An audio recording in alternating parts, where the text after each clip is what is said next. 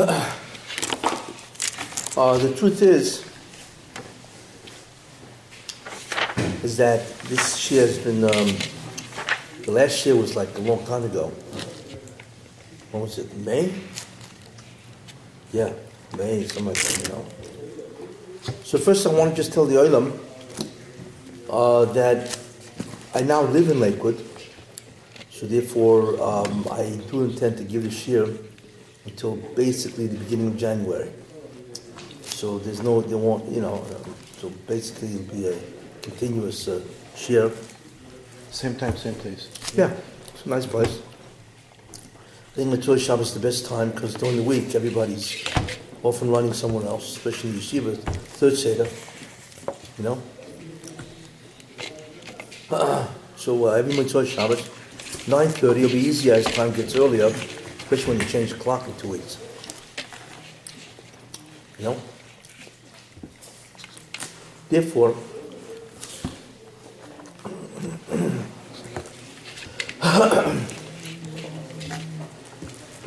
so the question is, it's been a long gap, thank you. Are they too sweet and low? What's in there? Uh, the question is really where to begin, because it's been such a long time. So I thought it would be appropriate, maybe just to review, maybe just to review. Wow. How did you find out about this? How'd hmm? you I read, I read newspapers. have a seat? You started already? No? Oh. I'm just waiting for you. See, it's all minutes your mind. Right? Thank you. Have a seat.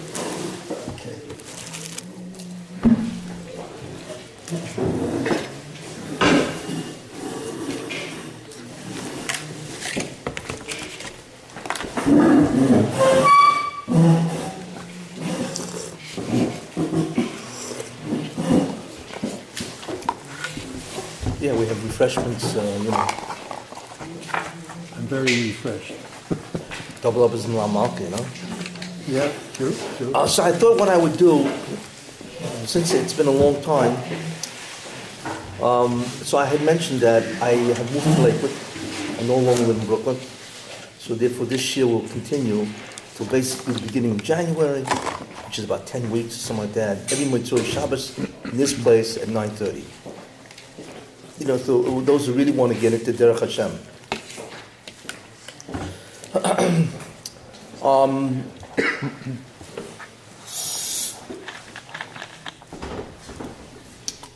First of all, the uniqueness I had mentioned a while back.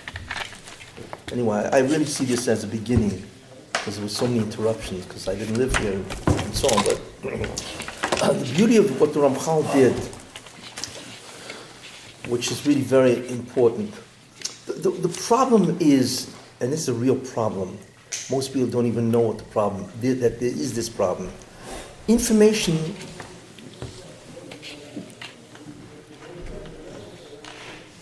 when the mind seeks to understand, information has to be presented in a certain way.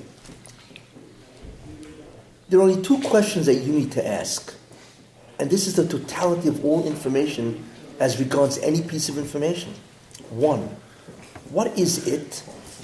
That's its definition. And two, to what, it, to what does it belong? Its class, its category, or its structure. And that's it. If you understand what a thing is and to what it belongs, you understand what that is.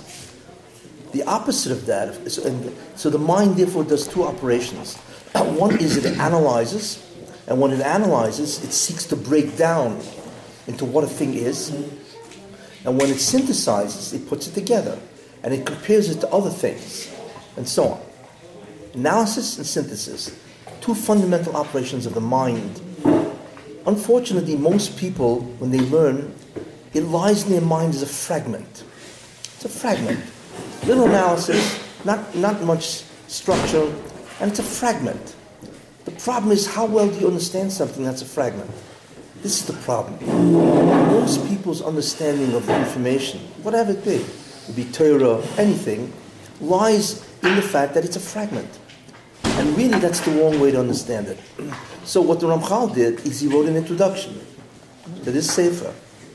And the introduction is not about Hashkafa. It's about methodology of thinking. That's what the Ramchal wrote. What the Ramchal is trying to emphasize is that if you want to understand something, you cannot understand it, or you should not understand it in terms of its being a fragment.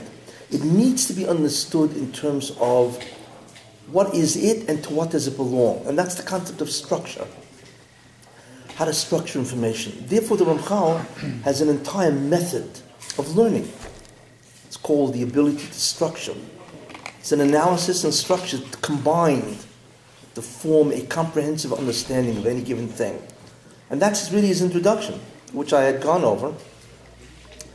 It's very interesting to use that method to learn how to learn anything, how to learn any Gemara, any Mishnah, any Halacha, to use that method, you know, uh, in terms of, and, and it, it gives you profound understanding. In fact, that method will give you the six fundamental objectives that education has to give you. What are they? One, clarity. You want to understand something clearly. Two, profundity. You not only want to understand something clearly, you want to understand something profoundly, which means at a certain level of depth. Three, comprehensiveness. You not only want to understand something, what it is, and profoundly, you want to understand it comprehensively, which means everything all about it. Four, you want to be able to retain it. Memory, retain something. Five, efficiency. You want to be able to learn it in a short amount of time. If you can learn something and know it well in one hour, why spend 50? Because you could be learning something else in those times. That's the concept of efficiency. And number six is applicability. You want to be able to apply it to the real world. Those are the six fundamental objectives of education. Uh, and the way to achieve those objectives is by learning the Derech Ramchal. okay? And all of it will be, um, th- and this is a method that can apply to any chokhmah in the Bria, whether it be physics, chemistry, anything, and Torah especially. Therefore, the Ramchal gave an entire Hakdama to thinking, method, which, has not, which is not Hashkafa, really. Because he wants to tell you that I'm about to write something unique. I'm going to write Hashkafa, which is about the divine plan of the Bria. What is Hashkafa really? It's about the divine plan of creation. It's called the architectural design. It is the architectural plans of creation. That's what Hashkafa really is. And Ramchal says, I'm going to now introduce this topic in a unique way, which is a framework way, where you can see everything together, not as a framework, and not as a fragment, but as a framework. I had also mentioned, actually a long time ago, uh, somebody once asked me, whatever, a shiva, whatever, he said, why, you know, why, why does Ramchal have a hakdama on thinking, organizing information, when he's now going to write a sefer on Hashkafa. So besides what I've said right now, there's another very important reason, which I once mentioned here. The ore of the Mashiach, what is it? What is the messianic light? That is the question. What does he do? Right? What does he do? Uncover hidden doctrines? Like, what does he do? And why is it so incredible what he does? Uh, well, the old Mashiach consists of two things, really, in the end. One, it consists of the chomer and the tzura. Information has two ideas in it. Chomer, what is the content? What is the information? And the tzura, in what shape? What's the configuration of that information? Is it a fragment? Is it a structure? Do you see the relationship between this information and everything else? There's two dealing with information. what the Mashiach does is very interesting. Yiddishkeit has the Chomer, basically. They have the Torah Nigla, which is the revealed Torah, you know, and so on. But Yiddishkeit also has the Nista, Kabbalah. In other words, behind the Torah, behind the halacha, so to speak, what governs the halacha? And what that really is, is the Kabbalah. Because every, what is a halacha really? Anybody know? What is a halacha really? In its pnimius. Anybody know?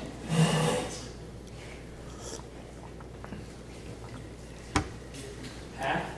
It's what? Path? A path. Okay, a path to what destination? That's the question. Is it taking the mundane and making it kadosh? Every True. It's true. I'll tell you, you know, you, you really all know and you really all don't know. It's an interesting concept. What? To take an oil. Who? To be the Bria. Sakin the Bria. Okay. So, therefore, what would a mitzvah be? If a mitzvah is masakin or rectifies the creation, what then is it? The answer to that is that a mitzvah is a tikkun device. That's what a device is. A device is a tool, instrument, vehicle that enables you to accomplish something, right?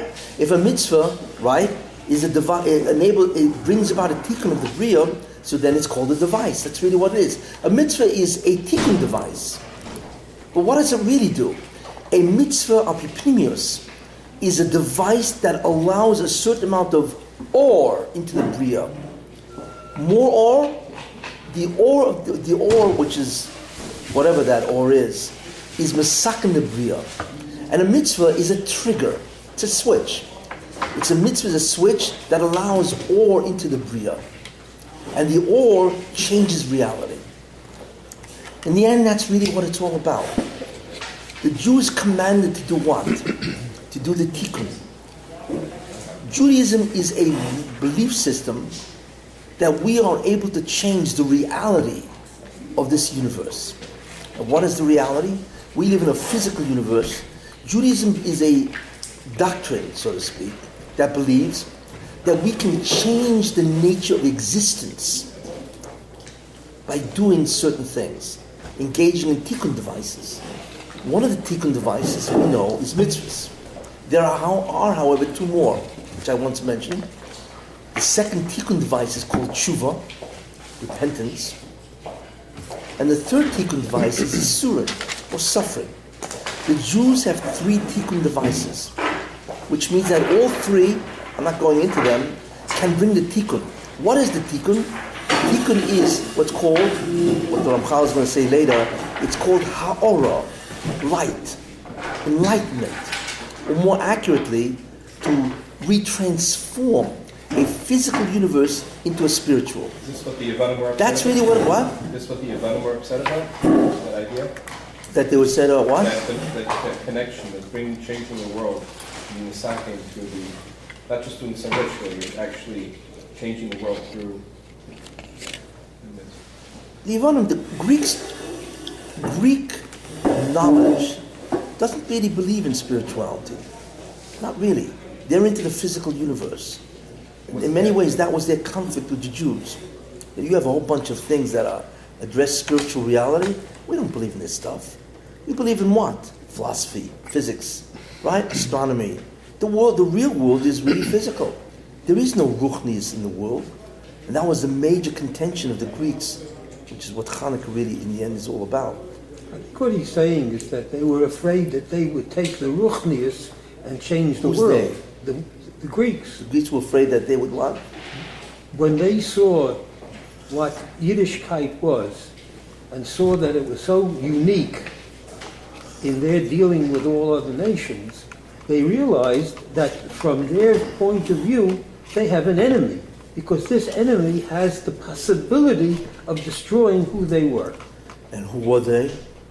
They were people who believed essentially in the physical universe. Of course, Okay. of course, that's the whole difference. Yeah. Yeah. But what, so what, what you're really saying is, is in a certain way of, you're extending what I'm saying. It's really what it is. The battle between the Jews and the Greeks was on the nature of reality. The Greeks saw that as a threat. Okay? Therefore, when you see something as a threat, you obviously want to eliminate it. It's fundamental. But the conflict is really what is the nature of reality? Their response was, we got to kill the Jews because we don't want them to take away that type of um, our belief system, whatever. But in any case, therefore, mitzvahs, tshuva, yisurin are really tikkun devices. And the tikkun is what? Is to retransform a physical universe into a spiritual. Literally, not figuratively. That's what we do. You see, we retransform this olam hazeh into olam haba. That's ultimately what will happen. So therefore,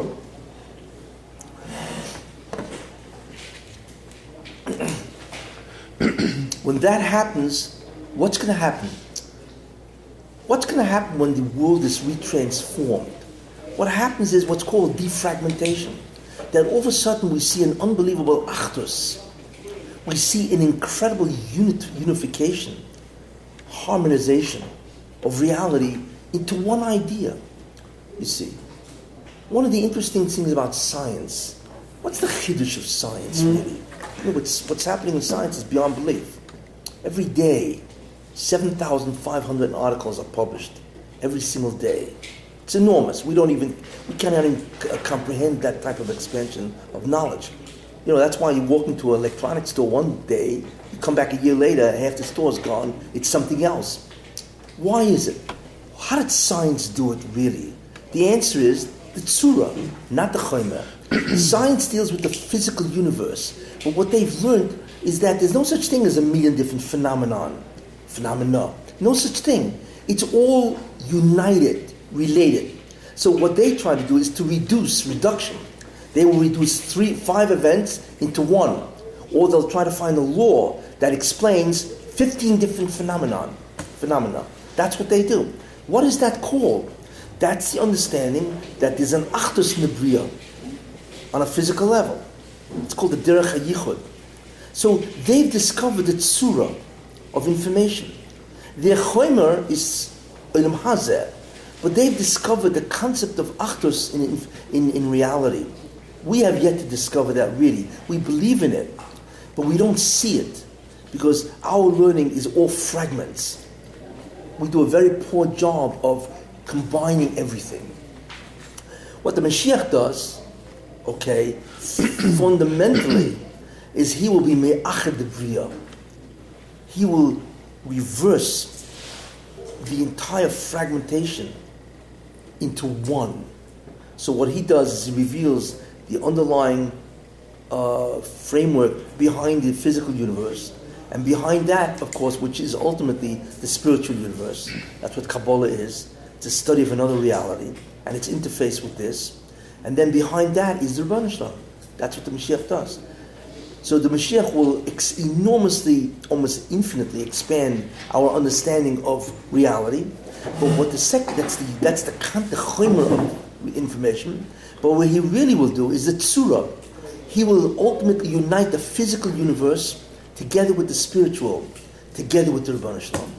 And then you see this unbelievable concept of what reality is. It comes out that the Derech of Ramchal is really the Derech HaMashiach. I hate to say it, put it that way, and so, you know, it's like, you know, wait, wait a minute, you know. But it's really messianic. That's really what it is. So you're saying To learn- Shaar HaNun, What? the 50th gate is not any more information, it's just playing and reorganizing? No, I didn't say that. No, it is. Remember, information is two. There's two categ- There's two uh, dimensions of information. What is its tzura, and what is its chomer? You see. So But what chomer we science have, had was Chomer we have. We have it all.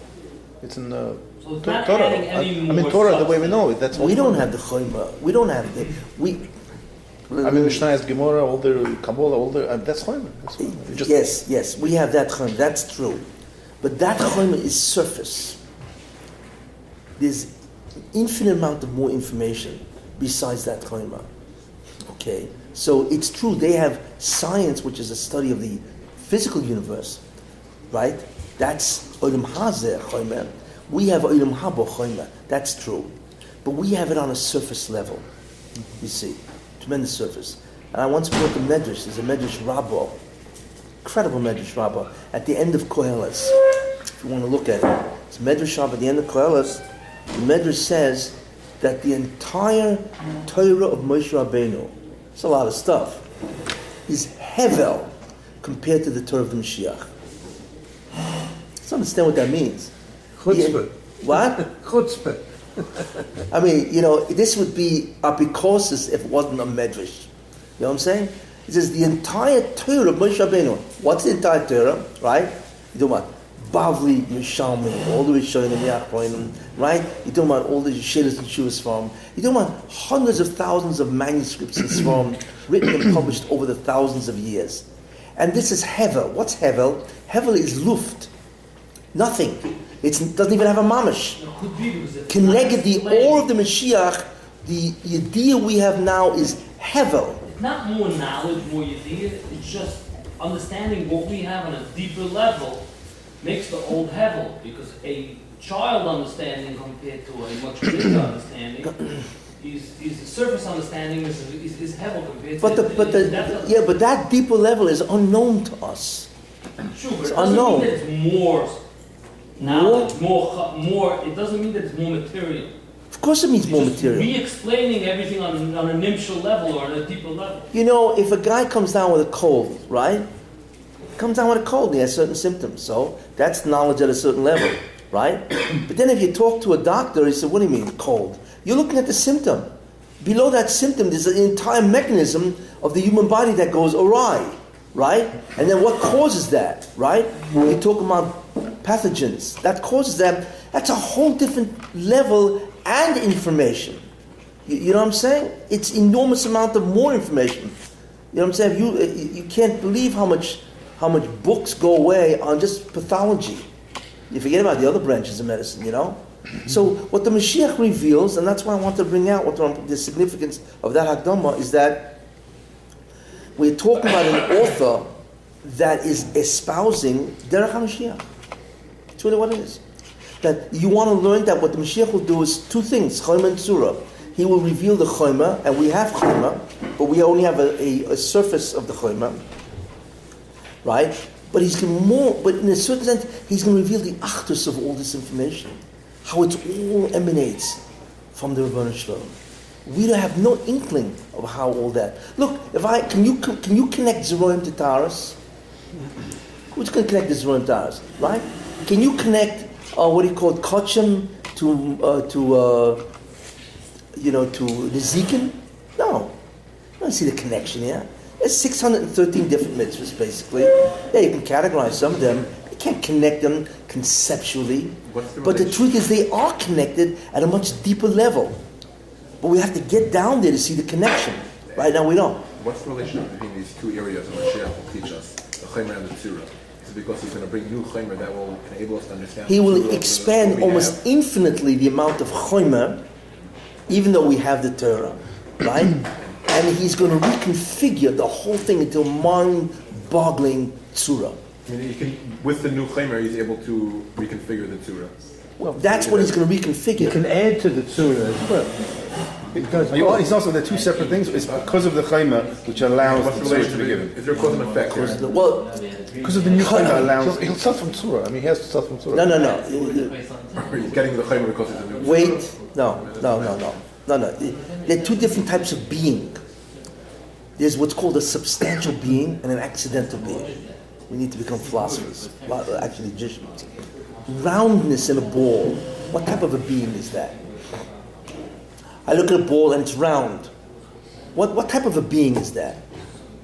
Roundness doesn't exist by itself. Did anybody ever, did anybody ever see roundness? No. It doesn't, it, it- right? It's a type of being that needs to adhere into another being. That, in philosophy, okay, is called an accidental being. That's what it's called. It's an, it's, I mean, it's not an accident, you know. It's called an accident. It's called a mikra. There's an etzem and a mikra. If you look at the Rambam and his forum, you look at philosophy and so on and so forth, you know. Surah is an accident in Chaymer. Not the other way. Yeah. That's the other way. No? Roundness is an accidental oh, being, isn't it? Without Choyman, there's no such thing as roundness. Without a substance, you can't have roundness without a substance. So it's called an accidental being. It is a being that is completely dependent on the existence of something else. And if you remove the etzem, roundness disappears. Right? That's called a substantial being and an accidental being. To configure information as an achdus is what? Is an accidental being. Because what is configured? The information. If you took away the information, there goes the Achdus, right? So what the Mashiach does, it's all about information. But the incredible revolution is that the information is no longer presented as a fragment. You see. Where do you see this? We need a McCall for this, right? Well, we just passed V'zois HaBrocha, right? Well, by the way, who's the one that does this? Mashiach. Yes? Which Mashiach?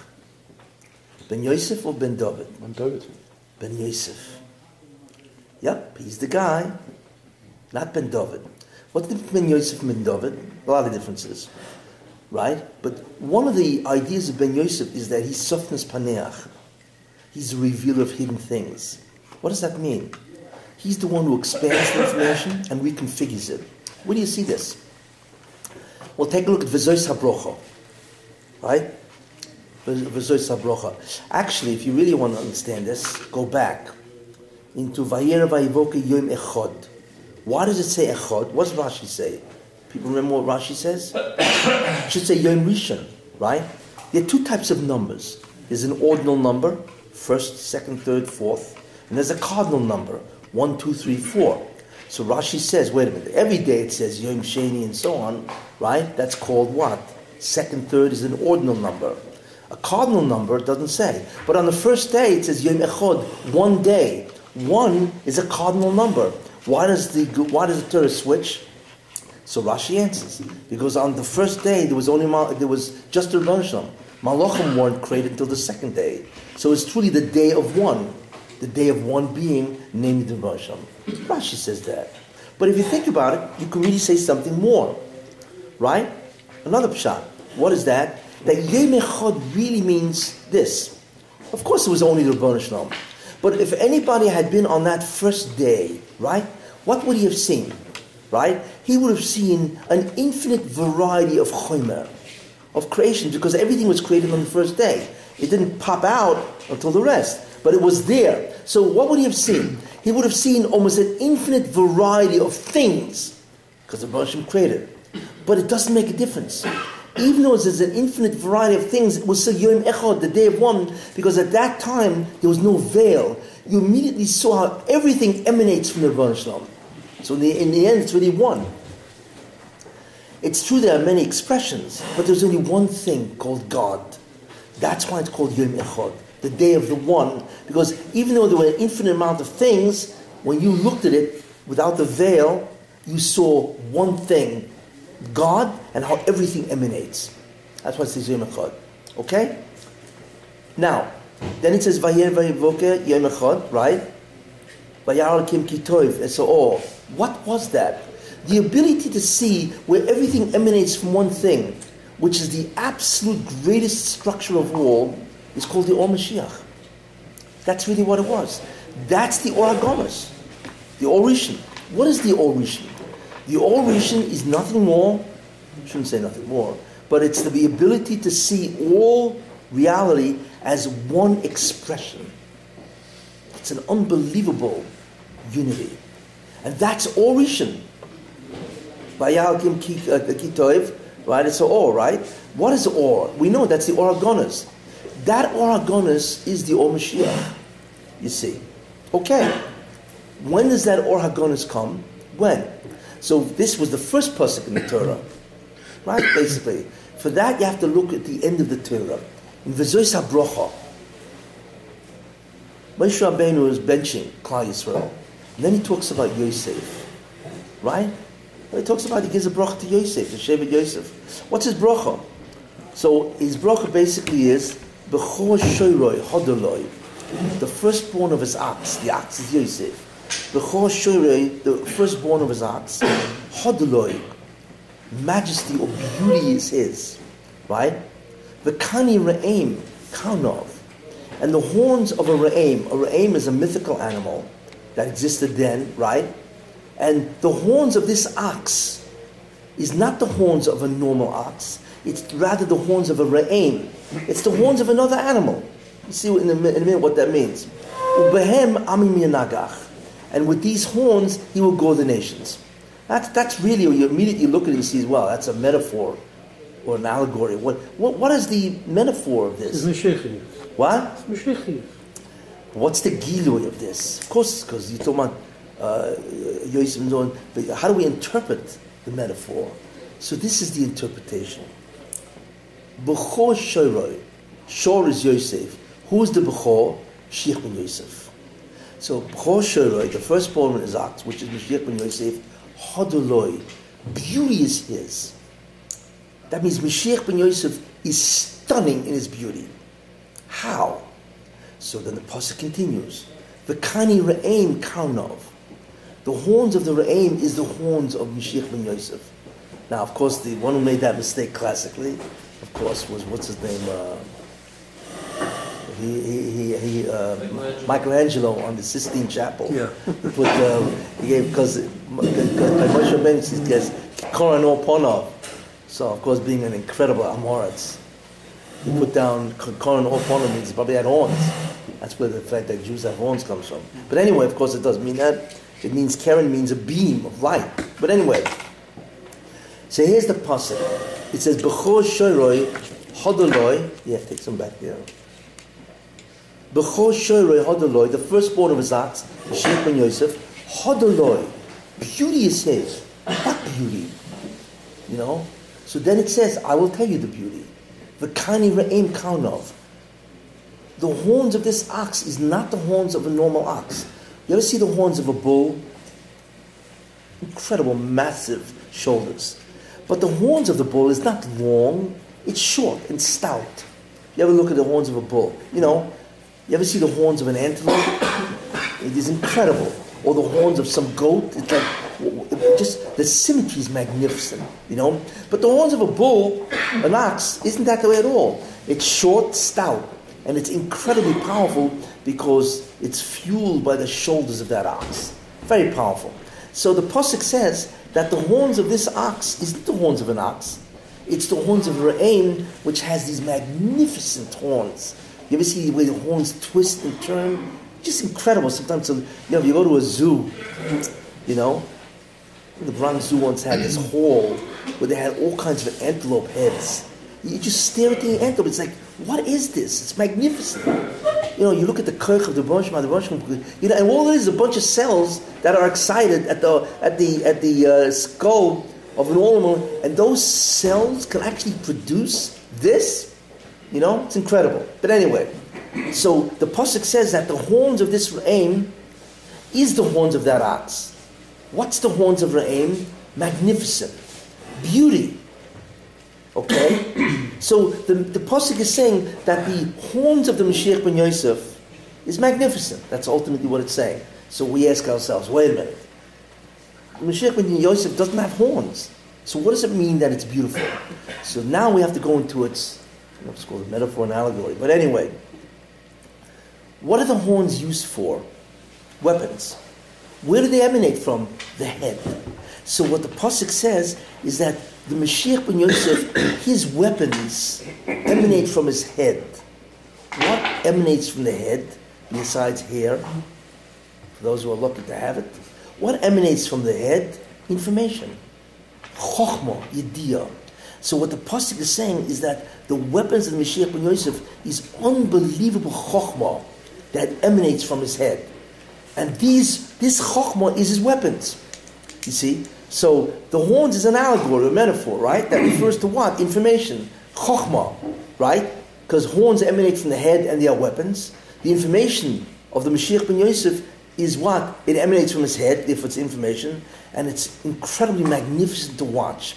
So the question is, what does that mean? That the knowledge of Mashiach ben Yosef is incredible beauty, and this ubehem, and with this information, his chokhmah, amim nagach. He's going to go to the nations. That's how he's going to do it. He's going to present an understanding of reality that is just incredible to look at. But what's the overall understanding of that is beauty. What is beauty? What does it mean? Who can tell me what beauty really is? Clark, Who? Clark, clarity, Clarity is a consequence. Harmony. It's not the thing, although you're pretty close. Structure. Clarity is a consequence. Structure. What is it? What? Structure. Structure. You ever see what is beauty really? Beauty, if you had to give it a definition, beauty, right, is the harmonious blending of many different fragments as one unit. That's what beauty is. Take a look at, for instance, beauty in, let's say, music. You know, you look, if you think about Beethoven's symphony, you know, Beethoven Beethoven's incredible. His, his symphony, right? All it is is a bunch of notes. All it is is a bunch of sound frequencies. You know, it's just a bunch of sound frequencies, but wow, what an arrangement. It's the arrangement that's beyond belief, you know? But really, all it is is a bunch of sound frequencies. You see, but what an arrangement. That's called beauty. Where Beethoven was able to take, let's say, 10,000 frequencies or notes and combine them in such a way to reconfigure them in such an incredible tsura that you can listen to Beethoven all day long. It's so incredibly pleasurable. It's one blending of so many different things. Take a painting. You know, you look at a painting. No paintings around here. You know, what is it? It's a blending of what? It's a blending of shade, perspective, color, right? Texture. There's so many things that go into a magnificent a painting that's beautiful. Like Rembrandt, what he did is he combined many different elements into one thing, and you can look at that thing all day long. That's beauty. What's beauty in Chokhmah? So we have beauty in art, we have beauty in music, right? Beauty in dress, fashion, is the ability to, co- co- you know, put together co- color coordinated, you know, where everything is wow. You know, like a person walks in with a, a suit, the color, the tie, everything matches. That's beautiful. What's beauty in Chokhmah? It's beauty in people. There's beauty in people, yes, where a person has characteristics that beauty, that blend into a, uh, it's almost like a perfection and so on.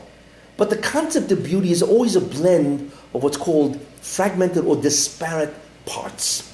That's what beauty is. What's beauty in Chokhmah? And this is the secret. That's why it's Hodoloi, beautiful. It's beautiful to look at the Mashiach ben Yosef's horns. But what we're really saying, it is beautiful to look at the Mashiach's Chokhmah. What's beautiful about it? Its structure. It is so unbelievably elegant, and science has a word for it. It's called elegance. In fact, science is, is, is uh, holds that one of the greatest tests that something is true is that it's elegant. That's how they're so convinced that all nature, what they call nature in reality, is elegant. The word elegant means it's beautiful, it's born. I mean, there are certain people that have come up with formulas that are just magnificent. You know, Einstein is one of them. Comes up with a formula called the E equals mc squared, which is the most famous formula in existence, right? That combine what is energy and what is mass. They're really the same thing. In fact, mass is, for energy is really matter is really frozen energy. Without getting into all that, unbelievable elegance what that man did. Another guy is James Clerk Maxwell, I think was Jewish actually. He combined all frequencies of light, that they were all the same. It's just the differences in frequency. Radio waves, X rays, you know, light waves, it's all the same. The only difference between them is that they are different frequencies. It's one of the greatest, uh, what he called reductions ever known in science, is Maxwell's four equations. So that's beauty in Chokhmah. Mashiach comes along and says, you know, you guys are holding a 10,000 piece jigsaw puzzle. You know, you guys refuse to look at the box. I'm going to put it together for you. And what he does is he shows that all reality that we know, which is the physical universe, and he combines them in a beautiful tapestry with a spiritual universe, which is really what Kabbalah is all about. And he combines that, how they all emanate from the Achdus of the Baruch And all you're looking at is a totality of information that is beyond belief. That's what he does. That's the Om Mashiach. And that's why the Torah of Moshe Rabbeinu fundamentally is fragmented. That's how we, uh, all each from different deal different ideas. It's fragmented. When the Mashiach does, and that's what the Ohr HaGanuz is, he takes all of it and combines it into this incredible tapestry. In fact, the best mushal I can give you, did you ever see an embroidery? You take a, you walk around the embroidery and you take a look at the back. All kinds of, you ever see, the, there's like a thousand threads sticking out. So, you know, a guy, imagine a guy tells you, I just made this beautiful embroidery. Which is where? So what do you do? You take the embroidery and show them the back of it, you know? He says, what? This is what you made? Come on. No, no, no. Wait. And then he turns it around. He's just incredible. Whatever he drew, what a picture and so on. That's the Or. It's the flip side. We live in an embroidery, right? We're, we're looking at the back. Mashiach shows us the front. It's probably the best analogy you can give, and so on. And that's why the Ramchal has Akdama. His Akdama is messianic. it's really what it is. It's very interesting. And therefore he said, I'm going to present Hashkafa in that light. And that's the Chokhmah in its pnimius of the Hagdom of the Ramchal. So when you learn the Hagdom of the Ramchal, which I hope everybody will take a look at, you will be looking at what the Tzur of the Mashiach ben Yosef will be all about. Interesting. Anyway, You think that all Okay. the scientific advancements in knowledge and preparation for, for the ben Yosef, so we just have the pieces to put together? say that again? You think that all the scientific advancements, is in terms of the Umas Olam, that they'll be also ready to put together all the pieces, they'll at least have the pieces? What you mentioned is a very important soid. The Zohar says that the Or Mashiach begins to come down in the year 5000, which is the English year of 1240. 1240, which is a long time ago, right? That was the year 5000. So the Zohar says that the Or Mashiach in Pashas Vayera begins to come down then, which is, huh? What are you talking about? 1240? The Or Mashiach has come down? Yes. What does Zohar mean? First of all, why 1240? Because 1240, which is the year 5000, right, is the beginning of Friday, right? We have, right, the world will be the last 6,000 years. Why six? Because you have six days of creation, right? 5,000, that means five days have passed, which is Sunday, Monday, Tuesday, Wednesday, and Thursday. Thursday night at 6 p.m. is the beginning of Friday. That's the year 5000. and since Friday is Erev Shabbos, the Rebbeinu begins to be making the Bria to understand the Om Mashiach. That's what happens. That's what the Zohar is referring to. Fine. So therefore, what the Zohar is saying is that the Om Mashiach, the Hachona, begins, how many years ago was that? 2240? It's a long time ago. It's eight, more than 800 years. Well, it's actually 5,773. 773 years ago, right? That's when it began. Is this true?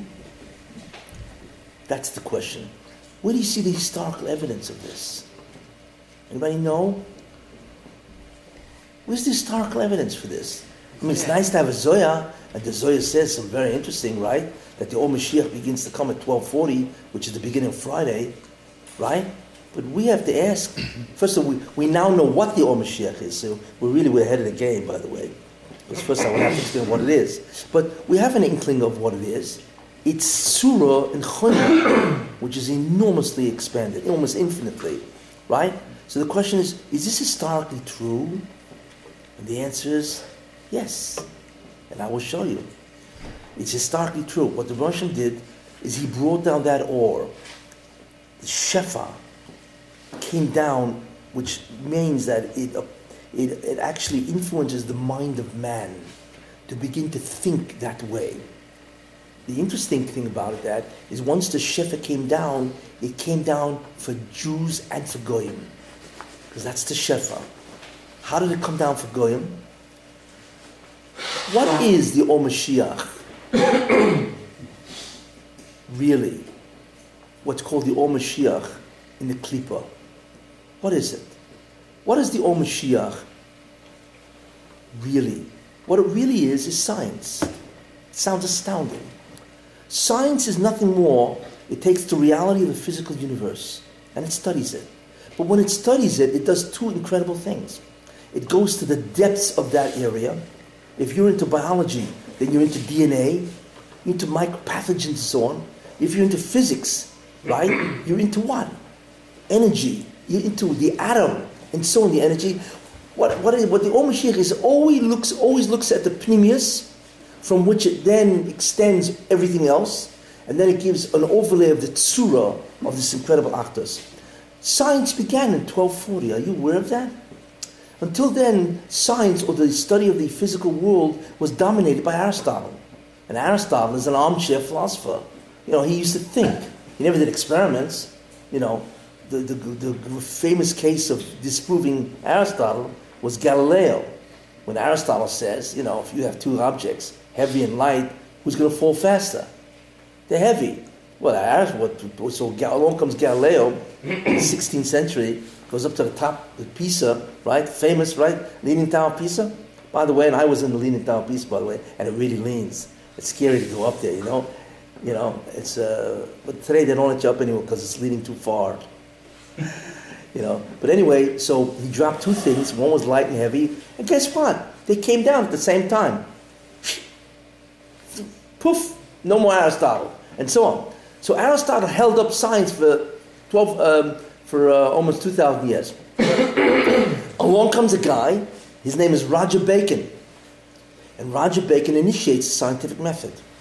Broke away from Aristotle, and he said, What is this business of thinking? We got to get into experiment. There's no thinking here, you know. So Roger Bacon is credited with beginning the scientific method. And he lived right around 1240. It's mamish when he lived. It's astounding. What an accuracy. Okay? Now, so the Or Mashiach, or the ability to see things reconfigured as a tsura of Achdus, already begins in the Goyish world. In the, it's not so much Goyish in the sense that it's the reality, but it's amazing thing that they themselves, Goyim themselves, could never have begun science unless the Or Mashiach would come down. They need the Or Mashiach, just like we. So what, what, what, what was the impetus, or the koich of their machshava was the Or Mashiach. And therefore science began. And it then began by leaps and bounds. Right? But wait a minute, it wasn't only them who got it. Who else? One of our guys got it. Who is the one who's Mishana, the Tzur of Bavli?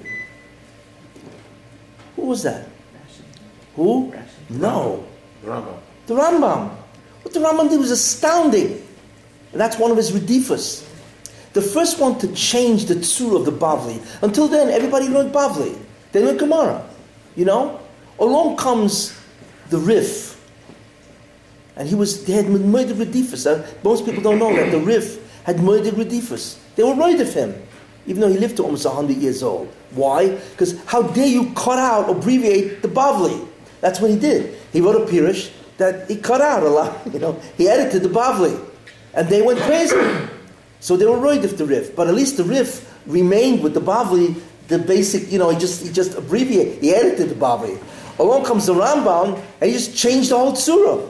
He just got rid of all the sugyas, and he just put the maskonas of all Shas. You know? Which is unbelievable. When did the Rambam live? What did the Rambam do? He didn't change the Chomer. It's the maskonas of Shas. What he changed was what? The Tzura. He was ma'ache the Tzura of the Bavli. Instead of what the Bavli says, right? Ashir b'mokum echod, anim b'mokum acher, that in one place, you know, that Gemara is like what? You'll find a lot of the sugya in one place, and some of the sugya somewhere in uh, Mezech Shabbos, you know, which presents a tremendous difficulty for us because everything is spread all over the place. That's the essence of fragmentation. Along comes the Rambam and puts it in one place, and he organizes it, right, from simple to more complex. He changed the tzur of the Bavli. That was terrible. That's why they one of the reasons why they were worried of the, the Rambam. And you think he was the last guy? He wasn't the last guy. You know who else they were worried of? They means Klal Israel. The powers, Rabbonim. the Rabbonim, yeah. You know who else they worried of? You know, we would never believe this today because to us they're icons. To in those days, it's Apicorus. You know, in fact, they burnt the Rambam, and they woke up when they realized that in Paris they were burning the Bavli. So they said, Shemayim is, is the Moide Kitrum. How do you burn the Rambam? So the Einish was they were burning the Bavli. Whatever, I ain't into the history of that. But so they were worried of the Rif, they were worried of the Rambam, and you know who else were worried of? Who? Ramchal, yeah, course. well, he Zich was right, yeah. Doing the righteous. Yeah, but They you know who else chased him worried? out. What? They chased him out. Yeah, but He you know had who to else go were? up to uh, Ramchal. Ramchal. Yeah, uh, Ramchal. Schrecklich Redifus. It's incredible. But I, one, it's like, uh, you know, you, you ever hear the old American statement, he who laughs last laughs best. All the people who wrote the Ramchal, hardly anybody ever heard of them. The Ramchal is known throughout the entire Jewish world. So in the end, he laughs. You know, you guys worried of me. You guys want to extinguish my name and my flame. Guess what? None of you guys, people never heard of anymore. For instance, when was the last time you heard of Katzenellenberg in Frankfurt? Who is that? My point exactly. He was the one that was rated from. It was wait, wait. When was the last time you guys heard of Moshe Chagiz, the Viennese, the Venetian Ra- Rabbonim? Anybody here heard of Moshe Chagiz? Yeah, because it's a Rechoev Chagiz, right? That's how. That's the only way you know it's a Chagiz. Yeah, because he lives in Rechoev Chagiz. You guys never heard of Moshe Chagiz? He's one of the main guys who wrote the Rambam. Uh, excuse me, Ramchal. So in that sense, you know, Ramchal laughs last. Okay, whatever, you know. But you know they're right of to? The Beis Yosef. They're right of the Beis Yosef. The Beis Yosef to us is like what? Is like Moshe Rabbeinu, the Shulchan Aruch, right? They were right of why? Because how dare you take out the psak of the Bavli and, and, and write it to a kitzah? What is this? We, we don't even understand this. I mean, today the Beis Yosef, without the Beis Yosef, where are we? We're lost. You know, it's incredible. But anyway, Does that mean that you'd be worthy? so what I'm telling you now is in 1240, science had its beginning with Roger Bacon. They changed the tzur of Chokhmah, the physical reality, and the second is the Judaism had its renaissance. Wow, with the Rambam. That's mamash the, what the Zohar says. You see, and then of course, from once it started, it began to go more and more and so on. You know Rambam had both. what? Yeah, yeah. Wasn't it Zaire? But anyway, what? And the Zohar, yeah, that's another thing. That the Zohar was discovered, even the Zohar itself was discovered in 1290, 91, 92 by Moshe de Leon, whatever, and so on. So that, so not only was the Tzura of Yiddishkeit, of Sfarim, that began to change, right? But the Pnimius of the Torah was also discovered. That's the Zohar. The Zohar is the fundamental text of all Kabbalah and so on, right? So look what happened in 1240, or just around that, right? So the is right. That is the beginning of the Or Mashiach. And once it comes down, what's happening? It comes down by leaps and bounds. And that's what you see. that the Torah is, what's going on today, I don't know if you realize that, but there's incredible phenomena going on today. That, you know, all of a sudden everybody woke up and is trying to re-edit the Bavli. You know, you have Mesivta. You ever notice what's going on? You have Art Scroll, right? Art Scroll created that revolution. Then you have Mesivta, where now everything is in one volume, and now there's Perushim on the Tosfos. It's unbelievable. Today you don't have to be a Rosh Yeshiva and know anything. You just open up a Mesivta. You know what I'm saying? Everything is there. You can take all, make all the shum you want just from that. Right? What is that? Why all of a sudden is Torah becoming more and more accessible? And the answer is because that's the Om Mashiach, that's the Shefa, that's making Torah more and more clear, easier to learn. You see. Anyway, there's, a lot more to speak, but I'm just showing you all this from the Hagdama of the Ramchal of what really is going on. That all of this is really part of that Shefa, and the Derech of the Mashiach is really the what he called the uh, is the Tzura and the Chomer. And, and then and the Medrash comes out with it beautifully where it says that the Torah of Moshe Rabbeinu, all of it, is Hevel. It's not even a mamash compared to the Torah of Mashiach. And Mashiach is a person that will live in Olam Hazeh. We're not talking here about Olam Haba. We're talking about the last Tekufa Olam Hazeh. That's when they live. could you imagine that he's going to produce a chokhmah that nobody could believe? Like it says in the Navi, you know, you know, kimayim el mayim, you know, that the kimol or it's deus Hashem. The universe, the world will have will have unbelievable knowledge of God. Unbelievable. We can't even comprehend how much they know and how far away from Mashiach anyway. Really, you know, it's hard to believe uh, that this world is going to go from a world of fundamental ignorance to a world with such a saturation of knowledge in, its totality overnight. It's hard to believe that. But you know how you can believe that? Because take a, how do you how do we know? Whatever the Baruch does, he always allows you. He always gives you an example first. Always does that. How do we? How can we understand that the Om Mashiach is going to proliferate at an astounding rate overnight? Because how many days we have left anyway to the end? You know how you know that? Because take a look at the parallel of the Om Mashiach. Where's the parallel I said? Uh, science. Okay. So in 1240 you had Roger Bacon, right? Then in 1500 or whatever you had Francis Bacon, who expanded on the scientific information. And then in 15, then in 17, 1670, whatever, along comes not the father of science, but the father of modern science, Newton. Newton revolutionized science. He revolutionized physics. Right around then, okay? Why? Because 1740 is 5,500. What's 5,500? Is Friday morning, 6 a.m., the beginning of the last day of creation. So right before that, the world changes. Along comes a guy like Newton, and there were many other discoveries made that changed the entire world. Okay? This is part of the Or Mashiach in science. But wait a minute.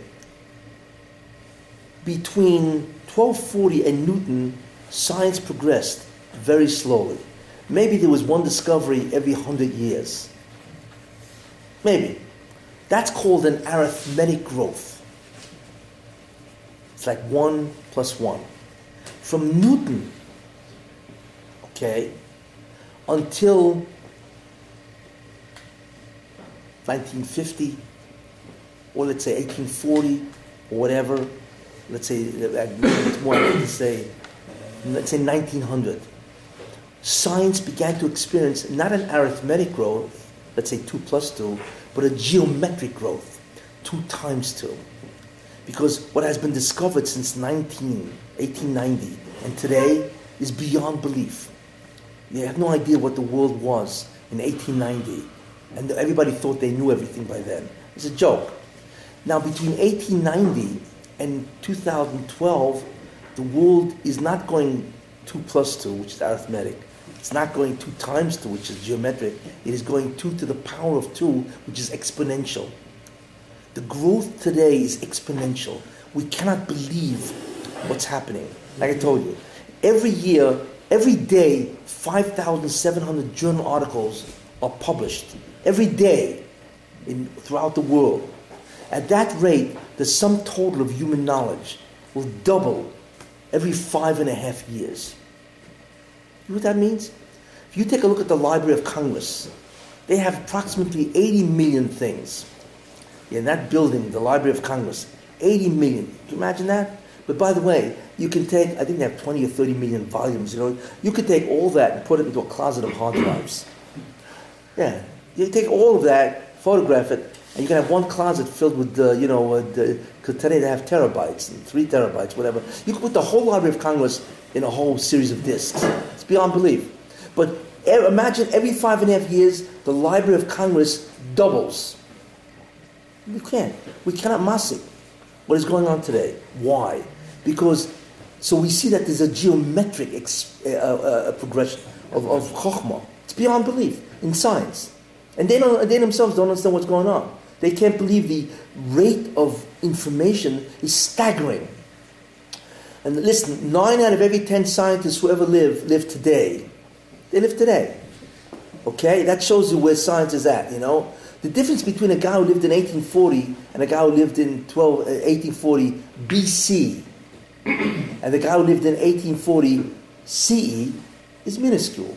They had different clothing and all that. That's about it. But take a guy who lived in 12, 1840 CE, which is 1840, to today, it's beyond belief. It's, it's not just, it's just, so you take a guy who lived in 1840 and you, you, you put him in a time machine, right? And then you walk him down Manhattan somewhere, right? He'll die of a heart attack. He, you know, you know, remember only a couple of years ago, people used to talk themselves in the street. You thought they were crazy. You know, you do, you figure you do mechesed, look up a psychiatrist for them, right? Today, they're all talking on their cell phones. I mean, like, you know, you know, you know more insane, you're just with it in technology. It's, today, it's like, you can't believe, right? This is all the Or Mashiach coming down in incredible rapidity, right? And the tsur is incredible. Oh, wait. So, right? And like, like I said, the information, the explosion of information is beyond belief. What is this really? And when did it really pick up? From 1990. The internet, even from 1990 till now, it's been beyond belief, right? Why 1990? Because 1990 is 5,750, right? Which is Chatzos. Chatzos Friday. And Chatzos Friday means the sun begins to set, never to rise again. It's the last six hours. So therefore, Friday, which is Erev Shabbos, when you really begin to prepare for Shabbos, right? After Chatzos. That's why you have the geometric exponential explosion of information. Because what's fueling all of this is the Mashiach. that shefa of the Ohr HaGanuz. That is the hachana, what the Moshe is doing. He's preparing the world for such an unbelievable hachana that when Mashiach comes, right, and begins to introduce the whole concept of pnimius and also tsura, structure, that people won't just drop dead in the streets. That's the, we are looking, but we don't realize it's really the hachana. You predicted the 1990 before it happened? What was that? You predicted that 1990 would be a change? Yeah, I did. I happen to have done that. Yeah, but anyway, it's just beyond belief. What? Anybody who knew anybody who knew knew 1990 is the explosion, and you know what happened in 1990? It's not just the internet and all science and all that from 1990. You know what are we looking at? Right? We're looking at uh, you know the, the what do you call it? The uh, fall of communism. Right? We're looking at the Berlin Wall. We're looking at all of this. Right? It's all since the whole political landscape of the world is completely different. And that's also the beginning of the Koich of the era of Rav, which is a whole shir in itself. It's also the beginning of Yishmael, right? 1890 September was the beginning of the Intifada. That's when the Koich of Yishmael began to rise enormously. Uh, anyway, that's, that's a whole shir in itself and, and so on. But I'm just trying to point out, in terms of the, the hachana of the Om Mashiach is happening now. The problem is, it's really happening by the Goyim. It's happening by the world, less so by the Yidden. So the question is, wait a minute, don't we get something too? I mean, whatever happened to the Jews? It's not true. What? It's not true. Why is it not true?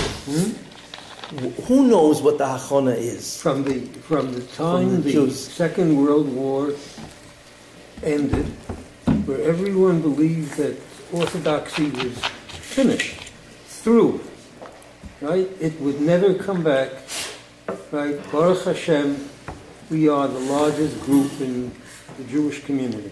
Yes. And it grows and grows and grows extremely quickly. However, that's not what I'm talking about. You're talking about the No. existence of the no. Ah, but it's also what's happened. No, there's a lot The of things amount of happening. learning, the I'm amount of yeshivas, yeah. the amount of Yeah, but the question is, you, you The question is the chokhmah, and the not the and everybody existence. else. I'm talking about the the, the, the all the all Mashiach is chokhmah. The shine is so. I, I pointed out that the hachana for that is what's happening in science. But even in Yiddishkeit, there's also hachana, although it's much less so. That's the problem. Who is the classic individual who lived right at the turn of the century? In many ways, that represents the beginning of the tremendous depth of analysis. Chaim. Rab Chaim, exactly. In fact, Rab Chaim is Judaism's answer to Einstein. Yeah, physics had Einstein. Where's Rab Chaim? Rab Chaim, in many ways, changed the analytical approach, you know, of how to learn and, and so on.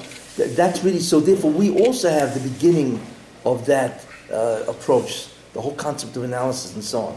You know, so it's much less, and that's because because when it happens to Yiddishkeit, then you're really looking at the Geula and so on.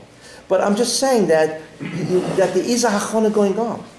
What's happening is this, and I'll really I'll end with this, you know.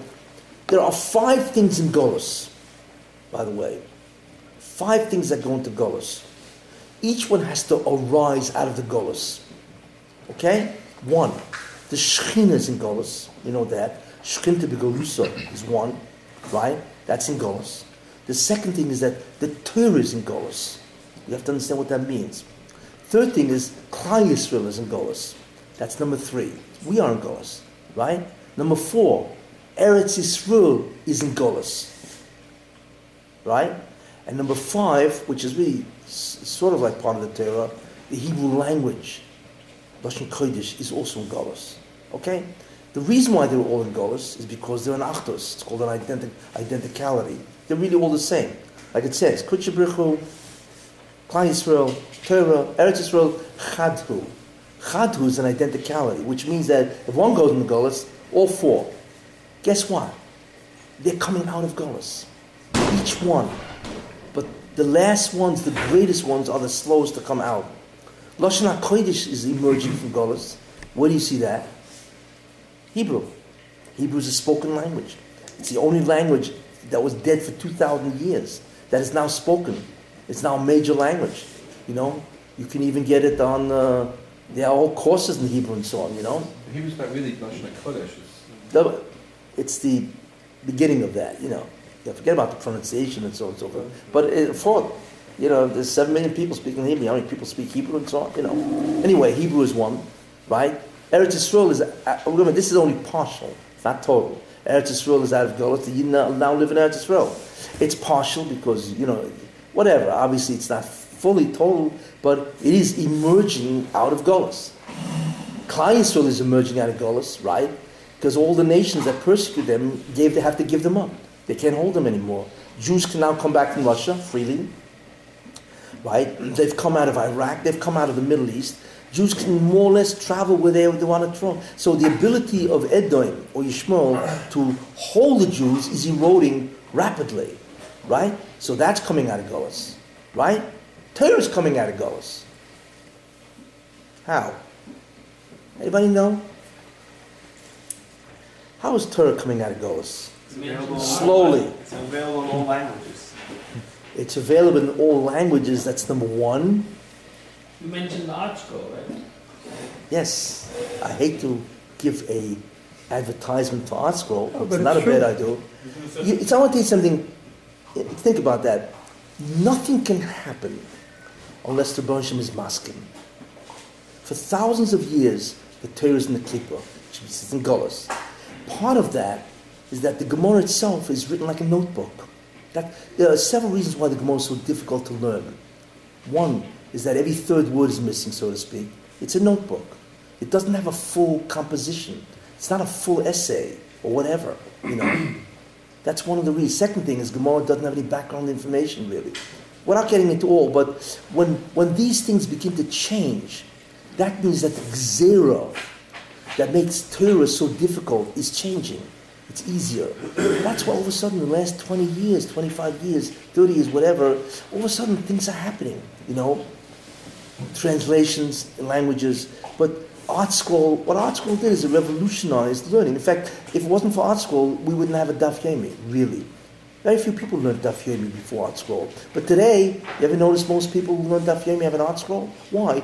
Because you can learn a block in a day and it's reasonable because it's all translated. But it's not only that it's in English. Art Scroll provides the background information. It removes the fact that the Gemara is a notebook because it inserts not only the missing expressions, but actually puts in what the debate element is going to be. Well, Rav is now going to ask on Abaye. It actually tells you what's about to happen. You know, that's, that means that the klipa is being minimized. That can only come if the gzera of the Golos of Torah is slowly beginning to end. So Art Scroll, Mesivta, where instead of being um, Ashir b'mokum echod, Nanim is now all in one place. Just open up the back. What all this means, and that most people don't realize that, is that the Gzera, which is that Torah is in the Golos or the Klippa, it's synonymous with the Golos, right, is beginning to end. Therefore, the Rosh is now allowing, even better, he's now allowing, in the sense, he's giving Haskama and he's giving Siyata Dishmaya, which is even more important for people who are engaged in trying to clarify Gemara, whatever, Svarim or whatever, he's giving them Hatzlacha. Why? Because the Gzera is beginning to end. That's the interesting, that's really the significance of ArtScroll. Or, or Mesivta, or Shas Vilna, you know, or, you know, all this kind of stuff. Different translations and so on. And not only that, it's not just published. What about the, the Shiurim on tape? Any guy can dial into Torah tapes, or he can get CDs of the whole Shas. And you can get it in three languages English, Yiddish, and Hebrew. The whole Shas. When did that ever happen? It's unheard of. It is possible, it's possible, for a guy to sit down by himself and go through the whole Shas without a Rebbe. It's possible. All he needs is a good shiur, and there are many good shiurim around. Why? Why now? And the answer is because we are by we are by chatzos, and the gzera is that once chatzos happens, then it's the beginning of the end of the klipa of the golos, and that's chatzos is 1990, 5,750. So in every which way, in published in Sfarim and everything, things are happening which makes learning much easier today, whether it be by telephone, iPad, whatever. You know, guy today can become an incredible Talmud Chacham because it's now all available and so on on the internet, whatever they got, and so on. You know, what is it all? What does all this mean, and why now? And the answer is Chatzos. That's why now, right? And remember what it says. What's the famous pasuk? I think it's Zechariah. V'hoyo li eis erev yeh or. That's what it says. When does erev begin? When does Bein HaArbayim begin? It begins by Chatzos, doesn't it? And that's what's happening. Around 1990, the or is beginning because the erev is beginning. Bein HaArbayim, you see. And therefore, that changes the Gzera. And therefore, even the Torah is coming out of the Klippo, out of the Golas. The last thing to come out of the Golas, of course, is the Shekhinah. That takes a while, and so on. But that also will happen. And once that happens, of course, then you talk about the entry of the Mashiach. So why do so many Nisyonis and Kedusha and different uh, Nisyanis and what? in, in, in Kedusha to the internet and this kind of thing? If, if the R is so big, why are there so many Nisyonis more than any other generation before? You know why? When evil is about to die, what does it do? It's going to try to drag you with it. When a star blows, dies, becomes a nova. A nova is so powerful. A nova is a star that dies, but in its death throw, it explodes. The amount of light that a, a nova throws out is greater than the galaxy that it's in. Think about that. One star will outshine its galaxy, and the galaxy is 100 billion stars. And this one star will outshine it and then die. You know, before evil dies, what does it do? It explodes, which means it's going to grab all its koiches, it consolidates all its kitrugim, that's really what it is, all its energies, all its Kabbalah, its nitzoitze kedusha, whatever kedusha has left, whatever koich has left, right? It's going to consolidate it and a massive attempt to drag us down. Massive. And the problem is the, the great nisoyin in today's generation, in many ways, it looks like it's taiva, which it is, but it's much more imuna. In the end of time, the real nisoyin Klai's faces is the imuna, real imuna. Because we look around and everything is a contradiction. Everything. You know? How, why is it evil people succeed all the time? And so on. You know, the UN, or why is it sheker, evil, taiva, gaiva? How come these things are at the top of everything? You know? What's happening here? And the answer is this is the last death throes of the Satan. And that's why it's so difficult today. Today we are in a matzav, if you want to realize that, we are in an incredibly accelerated um, rate to end the end the Olam Hazeh. So what the Baruch has done, what do you think the Holocaust? There are many reasons for the Holocaust. One of them was to accelerate the coming of the Mashiach, which means payback. What the Baruch did is in one generation, he put all the neshamas that needed to balance the books, to get rid of all the the kitrugim against them and all the chayvas, the uh, and so on. He took all of them, all the yidden, and he married them in a certain sense to the neshamas of people who are alive. So in one shot, in five or six years, the amount of yisurin that the yidden experienced was probably equal to a thousand years. Why? That's one of the important concepts of the, uh, the, uh, of the Holocaust. There are others, but this is one of them, right? The, the Holocaust was one of the greatest accelerations events known. And what that tells you is the Russian wants to end it now. What the Holocaust did is it provided enough Yisurin that normally would have taken Klal Yisrael a thousand years. He did it in six. Why? To balance the books. That's what he did. That's one of the important significance of the Holocaust that most people do not realize. That's why it was so horrifying, because it had to balance by accelerating the Yisurin in such a fiendish way. Thousand years worth of Yisurin, one shot. What that did is it allowed clients to enormously to walk away. It's like v'nikli ochicha b'yodecha. You're going to get 39 markers, and then you're okay. That's one of the important ideas of the Holocaust. It was an acceleration process. There's also other things that it did, that it produced incredible choshech, very difficult in Emunah and so on. The Holocaust had a number of objectives which it all accomplished. But in the end, the bottom line is let's get rid of this Olam Hazeh. Now, I want to bring Mashiach, not 300 years from now, I want to do it now. Now means 30, 40 years. That's why you had a Holocaust, that, that event. And because of that, Torah is coming out of the Klippa. That's why we have Eretz Yisrael right after the Holocaust. That's why Torah is coming out of the Klippa and so on and so forth. What, what allowed this to happen is all the Kitrugim against Klal Yisrael were, were uh, answered, they were cancelled. That's what the Holocaust was. Hashem doesn't do this to Klal Yisrael for nothing. There's a profound reason why this happened. You know, Hine goalti eschem achas gracious. Right? It says, Behold, I am going to redeem you. The second gula will be like the first. Right? We say that in Kedusha. That's a murdik soid. What that tells you is that the Geula Asido will be just like the Geula Rishona, Moshe Rabbeinu, in Mitzrayim.